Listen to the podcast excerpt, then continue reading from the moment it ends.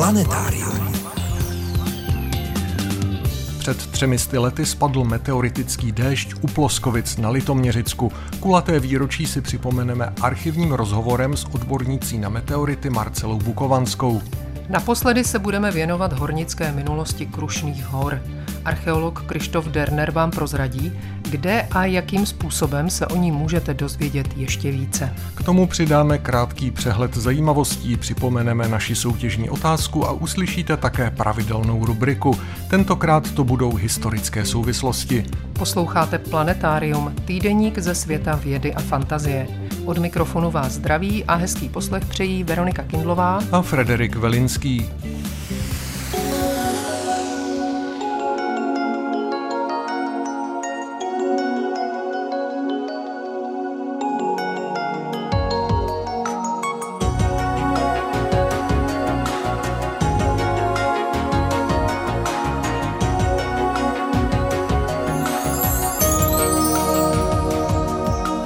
Začneme přehledem zajímavostí ze servisu České tiskové kanceláře.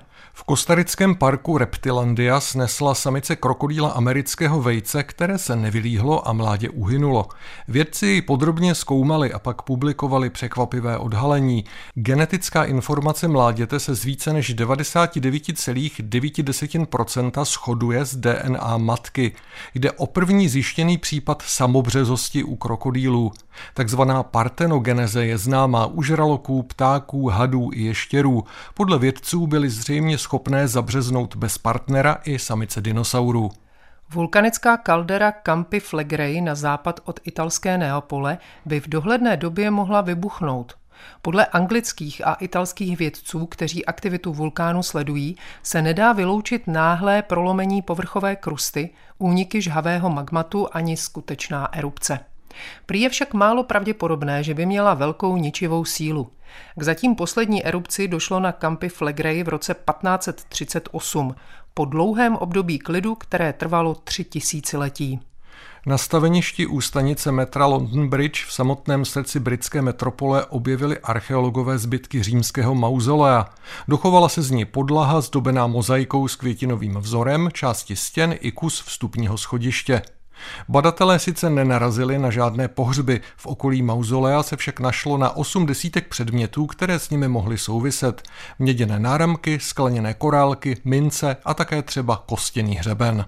Už zítra má z řeckého ostrova Samos u pobřeží Turecka vyrazit česká expedice Monoxylon 4. Archeologové mají v plánu přeplout na velkém člunu dlabaném z dubového kmene celé Egejské moře. Jejich cesta bude dlouhá 530 kilometrů a povede přes ostrov Mélos do Argolického zálivu na Peloponésu. Loď, na jakých se před 8 tisíci lety plavili neolitičtí námořníci, je poháněná 20 pádlaři a v rámci experimentu se pokusí převést i nějaký náklad. Před 40 lety v červnu roku 1983 opustil podle vědců první objekt vyrobený lidmi sluneční soustavu. Americká sonda Pioneer 10, vypuštěná do vesmíru v březnu roku 1972, si připsala i jiná prvenství. Jako první prolétla pásmem asteroidů a jako první také poslala snímky planety Jupiter. Pak si jako první vydala do hlubin vesmíru. Mise Pioneeru 10 byla formálně ukončena v roce 1997, ale sledování sondy ještě nějakou dobu pokračovalo. Poslední rádiový kontakt s Pioneerem 10 byl navázán před 20 lety, v lednu roku 2003. Pak sondě definitivně došla energie. Zatímco od nás do vesmíru létají sondy, z vesmíru k nám padají kameny. A jak za chvíli uslyšíte, trvalo dost dlouho, než tomu pozemští vědci uvěřili.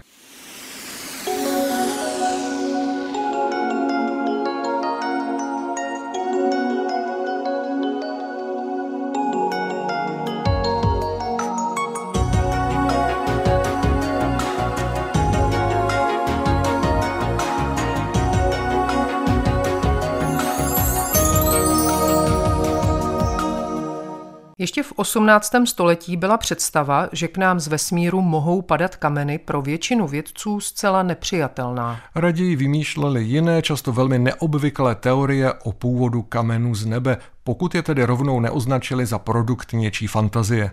Ke správnému pochopení skutečné podstaty meteoritů pomohly i dvě události v Čechách, které mají letos v létě kulaté výročí. Planetáriem vás stále provázejí Frederik Velinský a Veronika Kindlová.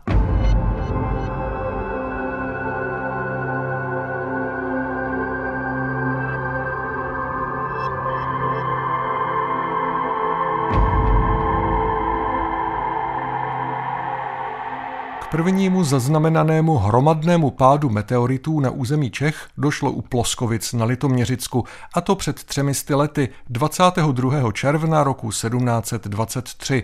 K druhému takřka přesně o 30 let později na Táborsku. I k němu se dostaneme. V tuto chvíli se nacházíme, alespoň v duchu, u Ploskovic a spolu s námi specialistka na meteority Marcela Bukovanská. Co se tedy podle dobových svědectví u Ploskovic stalo? Víme, že tam spadlo asi dohromady 33 kusů, 8 kusů u Ploskovic a u Líběšic dalších asi 25 kusů. Celková hmotnost těch kamenů musí být poměrně velká, ale bohužel do dnešního dne se vlastně téměř nic nezachovalo. My u nás v Národním muzeu máme jenom nepatrný úlomeček, který má jenom asi 1,5 gramu. A největší kus je pravděpodobně v Londýnském muzeu, tam je asi něco přes 33 gramů. Doktor Tuček, který popisoval naše meteority, se domníval, že to také nemusí být ty ploskovice, ale v poslední době v roce 85 právě tento londýnský kus studovala paní Lévy Donáty, která vlastně první udělala takovou moderní klasifikaci a určila, že to skutečně je jiný kámen než tábor táborských meteoritů. Těch je po muzejních sbírkách větší množství a větší hmota. Pokud jde o ty ploskovice, tak eh, to byl pozorovaný pád. Těch kamenů nebylo nalezeno tolik, ale přece jen to byl skutečně to, čemu říkáme meteorický dešť a bylo vyslechnuto několik svědků, kteří schodně prohlašují, že viděli takový malý mráček naprosto na čisté obloze, bylo to nějak kolem poledne, buď v jednu nebo ve dvě hodiny, tam se možná lišilo určení času. A ten mráček se blížil k litoměřicům, z něj údajně sršely jiskry a bylo to provázeno zvukovými efekty. A Posléze tedy u Ploskovic a Liběšic byly nalezeny snad ještě teplé kameny. Všichni ti, kteří je pozorovali padat, tak tvrdili, že padali z nebe. Ovšem to je teorie, která v tu dobu ještě nebyla obecně přijímaná, stejně tak jako v době, kdy spadly ty meteorické kameny u tábora a Strkova. Byly ploskovické meteority něčím zajímavé, anebo byly z pohledu dnešní klasifikace meteoritů docela obyčejné? Ptali jsme se ještě Marcely Bukovanské. Je to obecný chondrit typu L5, právě podle toho, jak to proskoumala ta paní Lévy Donáty. To je takový z těch nejobyčejnějších chondritů, podobně jako ten táborský. Měl normální tmavou černou kůru na povrchu, ale ten kousíček, který my máme v muzeu, je už úplně jenom z té vnitřní části, ale je tam dobře možné pozorovat ty troboučké chondritické útvary, chondry nebo chondrule. Je škoda, že se z tolika kusů, z 33 kusů, vlastně nic téměř nezachovalo. My se domníváme, že to mohlo vzniknout v té době, kdy vše, co bylo zajímavé, nalezené u nás, bylo odesíláno do Vídně a u nás se tím zabýval Ignác Bon. To byl takový eh, velmi zajímavý sběratel a přírodopisec, který měl bohatou sbírku minerálů a různých přírodnin a mezi nimi také meteority. Není vyloučený, že on ty meteority měl. On byl později ve Vídni takovým kustodem tehdejšího Hofrat muzea dvorního muzea. A v té době právě byla taková nejbouřlivější debata o tom, jestli mohou padat nějaké kameny z nebe. Do doby, než francouzská akademie vlastně odsouhlasila názor, že taková teorie je možná, tak to bylo považováno za takový nesmyslný blud a obecně se ty meteority, které byly uloženy ve sbírkách, vyřazovaly ze sbírek. A právě o Ignácovi Bornovi se tvrdí, že on ty meteority vyházel. Jestli je to pravda nebo ne, to nevíme, ale my jsme například pátrali už i po starším meteoritu, železným meteoritu z Odranců u Nového města na Moravě z roku 1619. Tam spadly tři železné meteority, dva z nich se našly, třetí tam někde zůstal v zemi. A bylo také řečeno, že byly odeslány do Vídně a taky ve Vídně v muzeu nejsou. To znamená, že tyto chudáci také mohli podlehnout té dobové panice, kdy tyto kameny, které dneska se velice draze platí, tak mohly být vyhozeny ze sbírek nebo jinak znehodnoceny. To zřejmě bohužel potkalo naše pluskovické meteority. Jediný zdroj je vlastně londýnská sbírka a ten maličký kousíček, který je u nás v muzeu.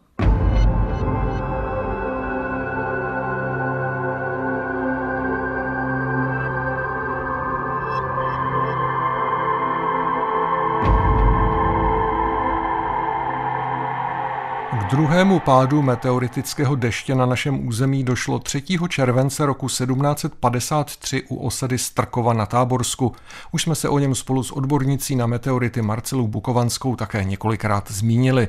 Meteorit Tábor, to je oficiálně uznaný název tohoto meteoritu, mezinárodní, spadl u obce Strkov, jižně od tábora jeho východně od Plané nad Lužnicí. Byla to veliká událost. Spadlo velké množství kamenů o velké hmotnosti. Zajímavý byl takový ohnivý zjev, kdy po třech obrovských ranách, bylo to poměrně dost pozdě večer ve 20 hodin, byla taková mocná detonace a spadlo mnoho kamenů a celý ten pád byl zase velmi dobře pozorován na různých místech. Největší z těch kamenů má skoro 3 kg, 2,8 a je uložený ve Vídni muzeu. Ve Vídni je dokonce sedm kusů, dohromady přes 4 kg. U nás v Národním muzeu máme několik kusů, ale menších. Podle té mezinárodní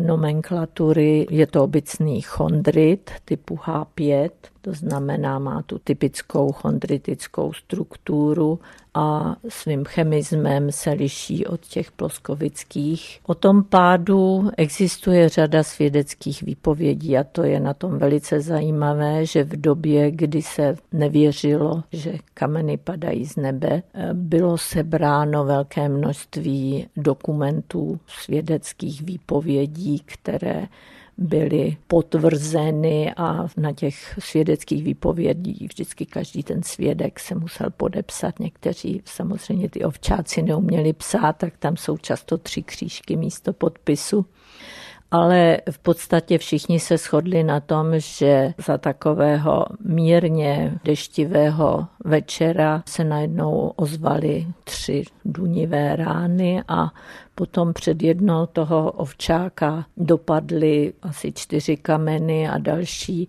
u druhého ovčáka asi 50 nebo 30 metrů od nich. A dalších mnoho kamenů spadlo do rybníka u toho Strkova. Dokonce tam polámali větve na hrázi a velmi pravděpodobně tam do dneška nějaké zbytky těch meteoritů jsou, kdyby se někdo chtěl v tom bahně jeho českých rybníků rýpat, ale samozřejmě už by byly po tolika letech celá rozložené. Dalo by se velmi pravděpodobně najít nějaké větší obohacení železem a nějakými prvky, ale to už nestojí za tu námahu. Kdyby to bylo meteorické železo, tak by byla naděje, že ještě ve formě nějakého oxidovaného meteoritu by se ještě zachovalo, ale ty chondrity se nezachovají, bohužel. I přes všechna svědectví a důkazy však nebyli mnozí vědci stále ochotni připustit kosmický původ meteoritů, nejen těch ploskovických a táborských, ale vůbec všech. Stále se pro ně hledalo pozemské vysvětlení, pokud se vůbec hledalo. Tyto dva meteority, jak ten ploskovický, tak ten táborský, byly tedy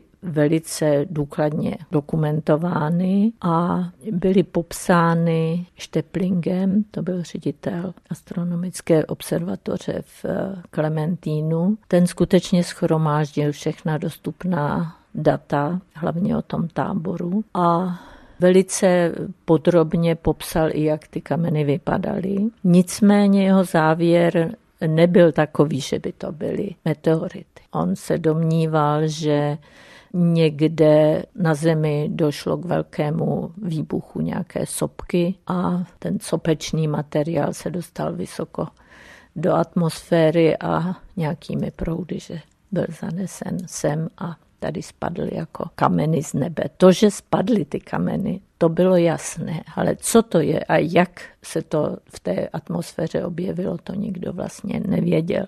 A tehdy to bylo považováno za takové hříšné přesvědčení, když někdo si myslel, že nějaký materiál je mimozemský. Takže se vymýšlejí různé teorie o tom, že se to mohlo eh, zhlukovat nějakým způsobem v mracích a že tam tedy došlo třeba zabouří k nějakému zvukování materiálu a pak, že to padalo. Těch teorií je velké množství, dneska už se tomu smějeme, ale zajímavé, že to bylo právě jenom 17. a 18. století, kdy se nevěřilo, že meteority nebo nějaké kameny mohou padat z nebe, zatímco ve starověku je mnoho dokladů, že skutečně nějaké ty kameny, meteory z nebe spadly. Že jo? Například Kab Kaaba, ten posvátný kámen v Metce, kam teda islámští věřící směřují, to je údajně meteorit. Mnoho jich bylo dokumentováno v čínské literatuře. Aristoteles eh, hovoří o meteoritech, i když tomu meteorit neříká. Těch znalostí mimozenského původu meteoritů bylo dřív daleko víc než potom v tom temném středověku. Říká na závěr odbornice na meteority Marcela Bukovanská. Rozhovor jsme s ní natáčeli před 20 lety, ale stále je aktuální. Prvním, kdo v nové době přišel s myšlenkou o kosmickém původu meteoritů, byl roku 1794 německý fyzik Ernst Chladny. Jeho myšlenky nebyly samozřejmě přijaty hned, ale nakonec přijaty byly. Smířili se s nimi i největší odpůrci kamenů z nebe, ctihodní členové Pařížské akademie pod tíhou důkazů. Před dvěma sty 20 lety 26. dubna roku 1803 totiž došlo k hromadnému pádu meteoritů u obce Legl v Normandii. Svědectví o pádu tří tisíc kamenů, pozorovaném a popsaném mnoha svědky, už prostě nešlo označit za halucinaci nebo lidovou zkazku. Vědecká komise Akademie konečně uznala pozorovaný jev za nepopiratelnou skutečnost, což byl první krok na cestě ke konečnému uznání vesmírného původu meteoritů, která byla ovšem ještě dlouhá a spletitá. Tak to ale ve světě vědy chodí.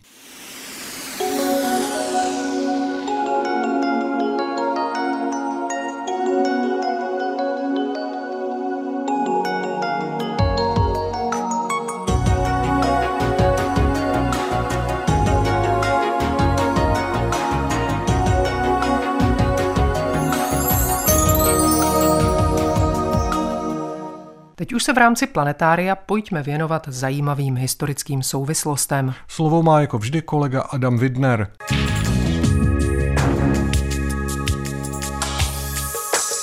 Základním principem politiky v jejím nejširším možném významu je politická moc. Ta se proto stala předmětem úvah celé plejády filozofů napříč dějinami. Nicméně jen málo z nich způsobilo takový poprask jako renesanční úvahy Florentiana Machiavelliho. Je to pozoruhodné. Ten jeho vladař je dílko o velikosti iPhoneu a vedle libovolného z Platonových dialogů působí jako David vedle Goliáše. A přesto stojí tedy za to podívat se, oč tu běží. Pomiňme patolízalský úvod, ve kterém Machiavelli sděluje novému autokratovi Florencie koncept své práce. Pomiňme i jeho tvrzení o tom, že znalec vladařů musí žít mezi lidem. On se tak Machiavelli možná pokoušel působit, ale muselo to být úsměvné, uvážíme-li, že v předchozím režimu zastával ty nejvyšší posty. Mimo jiné funkci ekvivalentní k dnešnímu ministrovi obrany a ministrovi zahraničních věcí. To vše v jedné osobě. Ponechme to tedy všechno stranou a zkusme najít pregnantní až aforisticky zhuštěnou myšlenku vladaře. Proto také vladař, který se chce udržet, se musí naučit ve vlastním zájmu zachovat se někdy třeba i ne zrovna ušlechtile a přesně vědět, kdy si může dovolit dobrotu. Konec citace. Zkrátka a dobře, v Il Principe jde o jediný princip. Získat a udržet moc. Je to suše pragmatický, zcela nehodnotící manuál, který má čtenáři umožnit vystoupat na nejvyšší vrchol politiky a následně zabránit ostatním, aby udělali to též. Repertoár je tu široký. Poctivost a věrolomnost podle situace, odměny či naopak sankce pro elity, konzervování režimu či naopak jeho reforma, brutalita i velkorysost k poddaným. A aby nebylo mílky, dosadíme-li za poddané občany, bude to fungovat stejně. Sluší se zde ještě jednou potrhnout základní aspekt. Nic není lepší či horší podle nějaké platonské ideje dobra. Vše je jen výhodné či nevýhodné z hlediska politické moci. Je to prach obyčejná politická rovnice, na jejíž pravé straně je stav jsem suverénem moci.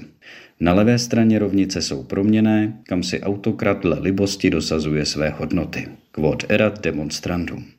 Dosavadní úvahy o moralitě a ideálech jsou Machiavelli nově odloženy jako zbytečně omezující, a tedy neužitečné. Morálka tu sice není zcela vyškrtnuta, ale je to jen jedna z ingrediencí, kterou může budoucí imperátor, ať už monarcha, dože, kancléř, vůdce či prezident, použít, pokud se mu to právě hodí. S vladařem se zrodila teoretická základna pro bezkrupulózní uvažování o držení politické moci, nepochybně od jakživa existující. Zrodilo se nové slovo machiavelismus, jedněmi užívané s hrdostí, jinými odsuzované jako nemorální. Není to přitom nějaká dobová renesanční móda. Machiavelisti, chápej technokraté, v politice byli, jsou a s největší pravděpodobností i budou. Řečeno s klasikem, Můžeme s tím nesouhlasit, můžeme o tom vést spory, ale to je tak všechno, co se s tím dá dělat.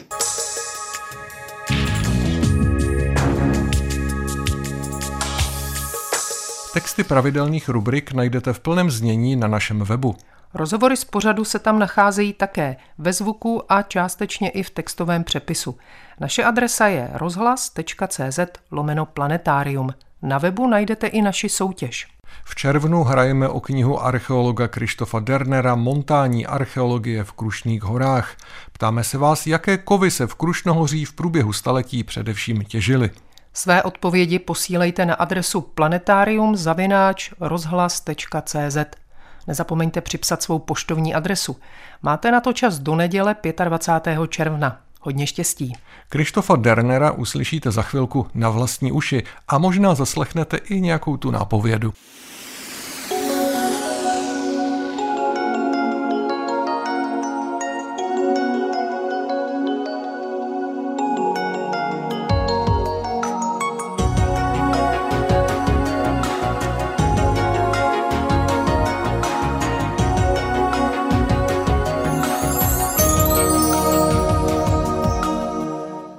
Více než deset let trvala přeshraniční badatelská spolupráce našich a saských odborníků, věnovaná v rámci projektů Archeomontán hornické historii Krušných hor, a to především té středověké. Na počátku projektu stál objev dobře dochovaných středověkých dolů pod saským městem Dipoldisvalde. Nejzajímavějším objevem na české straně bylo komplexně proskoumané hornické sídliště na takzvaném Kremsígru u přísečnice na Chomutovsku. Hornická krajina Erzgebirge Krušnohoří byla shodou okolností nedlouho po skončení projektu Archeomontan zapsaná na seznam světového dědictví UNESCO. Na této vlně se pak následně svezl ještě jeden menší projekt Archeomontán at School. Jedním z jeho výstupů je popularizační publikace o montání archeologii, tedy archeologii hornictví v Krušných horách, vydaná v loňském roce. Ta pro změnu inspirovala naše čtyřdílné hornické povídání, jehož poslední část právě začíná. Hezký poslech vám i nadále přejí Veronika Kindlová a Frederik Velinský.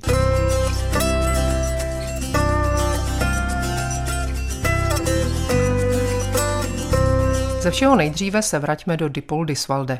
Jak to tam v současnosti vypadá? Už víme, že k objevu tamních starých dolů přispěla povodeň a následné propady půdy do vykutaných dutin, o nichž se do té doby nevědělo. Aby se půda dál nepropadala pod zemí, bylo nutno sanovat a tím navždy znepřístupnit.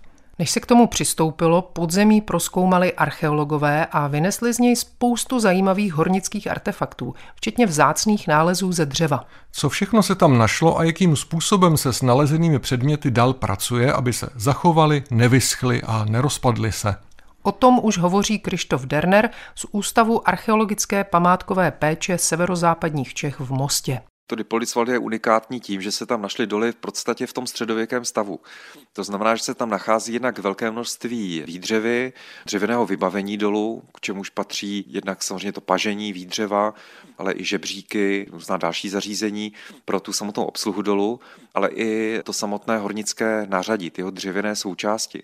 Takže kromě nějakých obligátních topůrek, želízkům a mládkům se tam vyskytují i celodřevěné předměty, jako například škrabky různého tvaru, které umožňovaly schrabávat horninu třeba z těch hůře přístupných míst, například na čele té těžby nebo z nějakých úzkých puklin, což souvisí s tím, že ti horníci skutečně vyrubávali prostory co nejefektivněji, co nejužší, nebo dřevěná stolička, Ti horníci pochopitelně neklečeli na kolenou, to by nevydrželi celou tu směnu, ale seděli na stoličkách.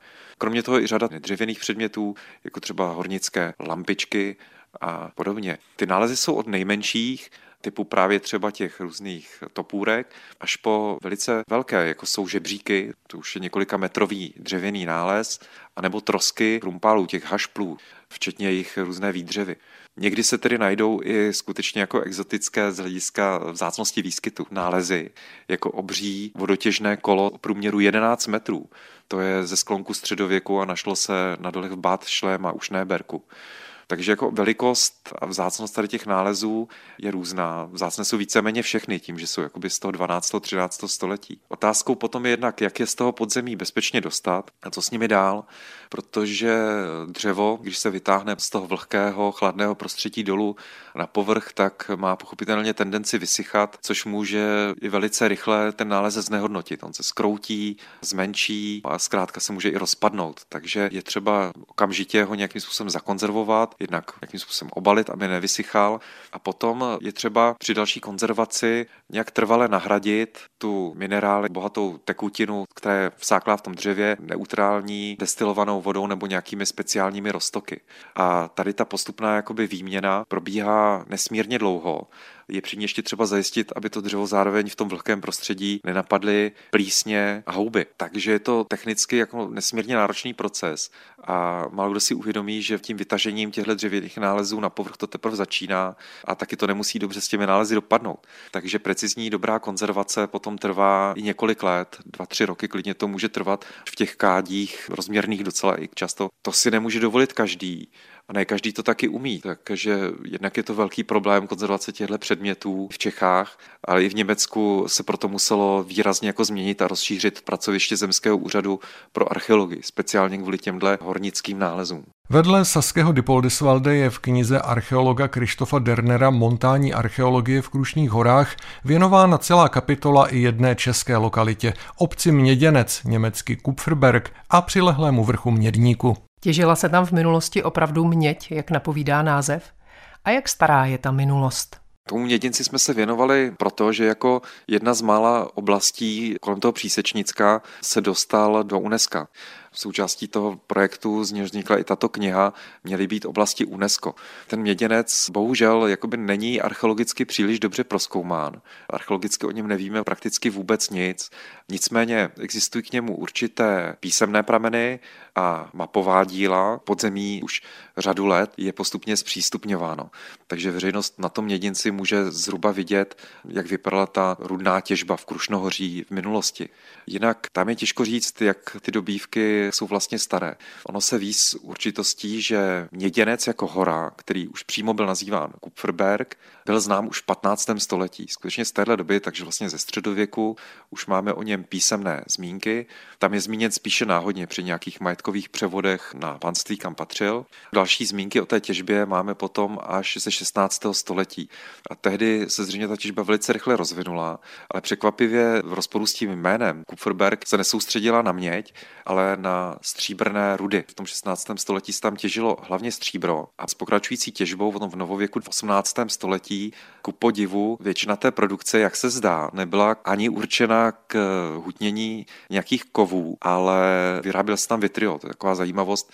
V podstatě z těch sulfidů, které jsou považovány za méně cené rudy, hornicky se jim říká kizy, se nevyráběly žádné rudy, ale kyselina sírová, modrý a zelený vitriol, které se používaly v barvířství a v dalších činnostech tehdejšího průmyslu. To je jako zajímavé, ale o nějaké velké těžbě mědi tam zatím nic známo není. Ale říká se, že ten kopec je různými prokopy, štolami provrtán úplně jako ementál. Z jakého důvodu? To je pravda, to si mohou uvědomit a prohlédnout vlastně i návštěvníci turistické štoly Marie Pomocná. Na ní navazuje řada takových nepravidelných komor. Ono je to asi dáno zrudněním tady v té hoře. Ona je tvořena skarnem, který je na mnoha místech mineralizovaný. Je to taková vlastně velká čočka nebo prostě takový velký blob plný rudy které tady nejsou jako jenom rozmístěny v těch jednotlivých žilách, ale jsou tam rozptýleny jako na řadě míst. Takže ta těžba probíhala poměrně velkými komorami. A existuje taková teorie, proč jsou tak neuspořádané, proč jsou vlastně úplně jakoby chaotické, až má člověk strach, že to na něj spadne, když je v tom podzemí. Tam skutečně ty komory probíhají všude možně a jsou mezi nimi ponechány jenom malé pilíře. Je možné, že ti horníci prostě pracovali nikoli na hodinový úkol, ale na pracovní úkol. To znamená, kolik toho vytěžili, z toho měli nějaký podíl. Takže prostě rubali, dá se říct, hlava nehlava. To svědčí o tom, že možná ta těžba tam nebyla tolik organizovaná, ale pracovali tam nějací lenhavíři, kteří pracovali více víceméně na určitých úsecích sami na sebe. Proto to podzemí působí možná takhle chaoticky. To je teda jenom domněnka. Ono naštěstí ten skárn je tak pevná hornina, že ty pilíře to nějakým způsobem ještě drží pořád pohromadě tu horu. Já, když se skončilo s tou důlní činností tam na tom mědníku? Jestli se nemýlím, tak to bylo někdy počátkem 19. století. A jedním z důvodů, jak je uváděno teda v písemných zprávách, tak bylo vyčerpání právě dřeva pro činnost té vitriolové huti, ta se nacházela v horní halži, ale i pro to hornictví. Nicméně po nějaké době klidu se tam horníci zase vrátili na sklonku 60. let 20. století, pokud se nemýlím, teď neznám přesně ta data, ale to už bylo na jiném ložisku. Ono totiž, kromě tady toho skarnového ložiska, které vychází úplně na povrch a objevili ho ti staří horníci, tak ještě hloubce podzemí, což nemohl nikdo vědět, se nachází další skarnové ložisko, další čočka, plná hlavně magnetitu, železné rudy. Ta byla objevená dálkovým geomagnetickým průzkumem na rudy. Takže to ložisko vlastně znova ožilo na tom měděnci potom těžbou v 60., 70., 80. letech.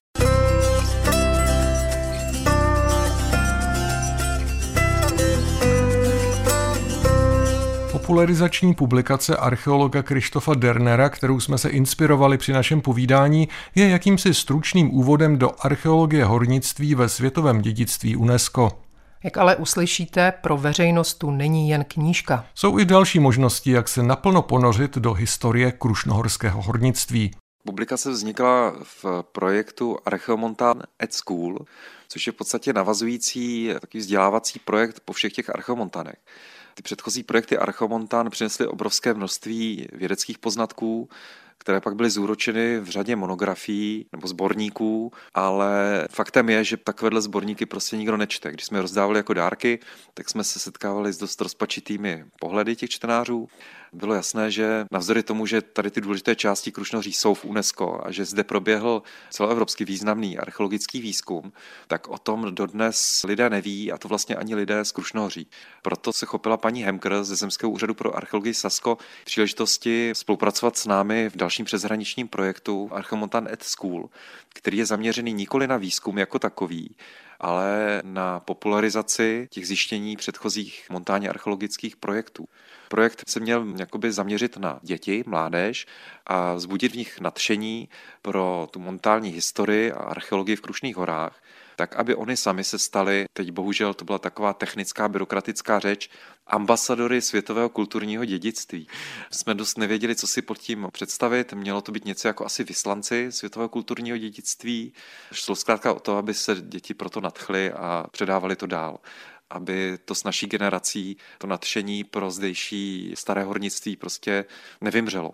V rámci tohoto projektu byla vytvořena dětská skupina, v podstatě takový kroužek, u nás v Kadani a v Německu v Dipolisvalde, kdy byly děti seznamovány s výsledky toho montálně archeologického výzkumu, ale prohlédli si i ty jednotlivé lokality, vyzkoušeli si archeologický experiment, například výrobu kahánků, svícení v nich, zpěv hornických písní, hornickou kuchařku. Takže takovou zábavnou formou jsme se snažili jim nějak přiblížit život těch starých horníků.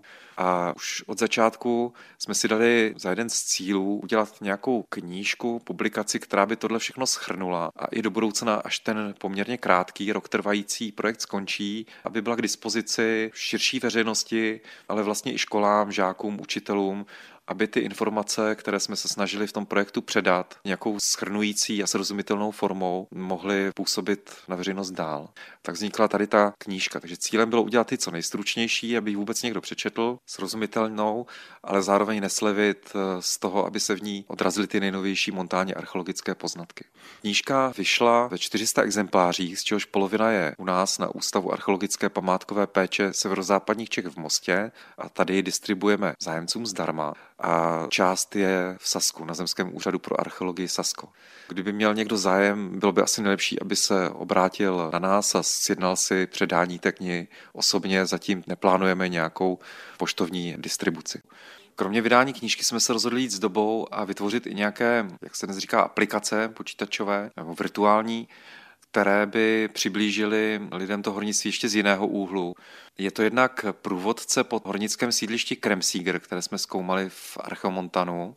Ta aplikace se jmenuje Kremsíger 3D, ta je volně ke stažení a je to vlastně nějaký průvodce, kterého si můžete nahrát do mobilu, do tabletu a vyrazit na výlet přímo na tu lokalitu. Tam eh, vám bude ukazovat, kde se nacházíte. Můžete tam potom rozkliknout informace s obrázky s textem, ale hlavně můžete rozkliknout 360 stupňovou rekonstrukci, která vám na daném místě potom ukáže, jak to tam vypadalo ve středověku. Člověk se může rozhlížet a srovnávat ten současný stav té lokality s tím, jak si představujeme, že tam horníci žili.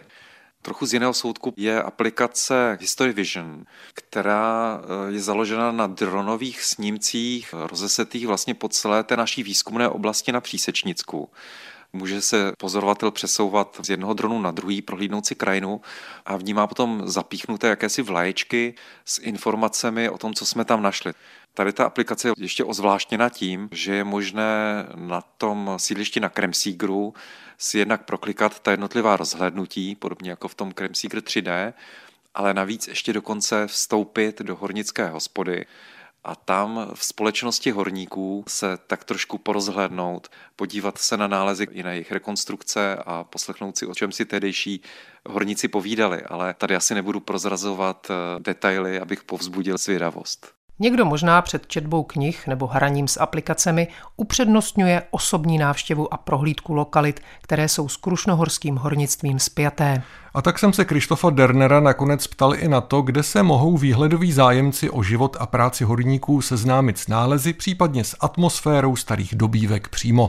Jde hlavně o zpřístupněné podzemí starých dolů nebo muzejní expozice. Přístupných dolů je více na české straně Krušnohoří většinou tedy zpřístupňují to novověké podzemí, bohužel nějaké evidentně středověké zatím nemáme, přestože tedy počátky i těch návštěvnických dolů mohou být středověké.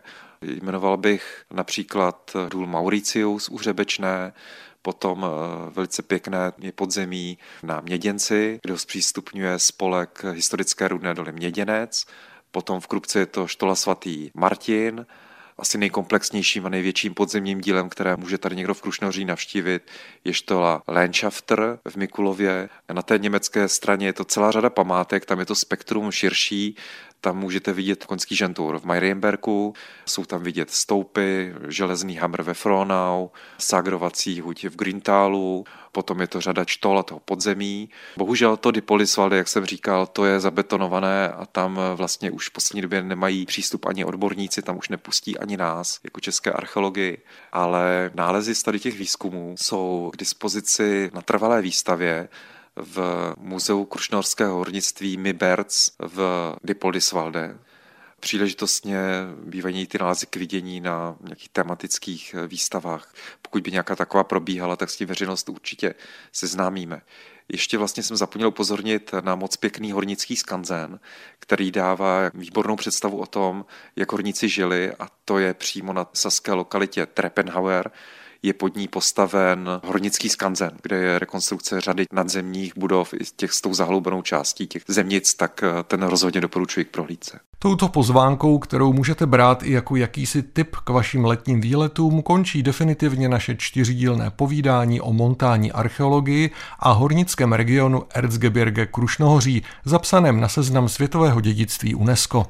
Naším průvodcem byl Krištof Derner z Ústavu archeologické památkové péče severozápadních Čech v Mostě. Jak víte, o jeho knížku můžete pořád ještě soutěžit. A to je pro dnešek z Planetária všechno. Loučí se s vámi a krásný zbytek víkendu vám přejí Frederik Velinský a Veronika Kindlová. Naslyšenou příště. Planetárium. Planetárium, magazín ze světa vědy a fantazie, přináší každý týden rozhovory s odborníky či popularizátory vědy, nabízí aktuality, pravidelné rubriky a také soutěž o zajímavé publikace. V podobě zvukové či psané nás najdete i na internetu rozhlas.cz lomeno planetárium. Vydejte se s námi za poznáním.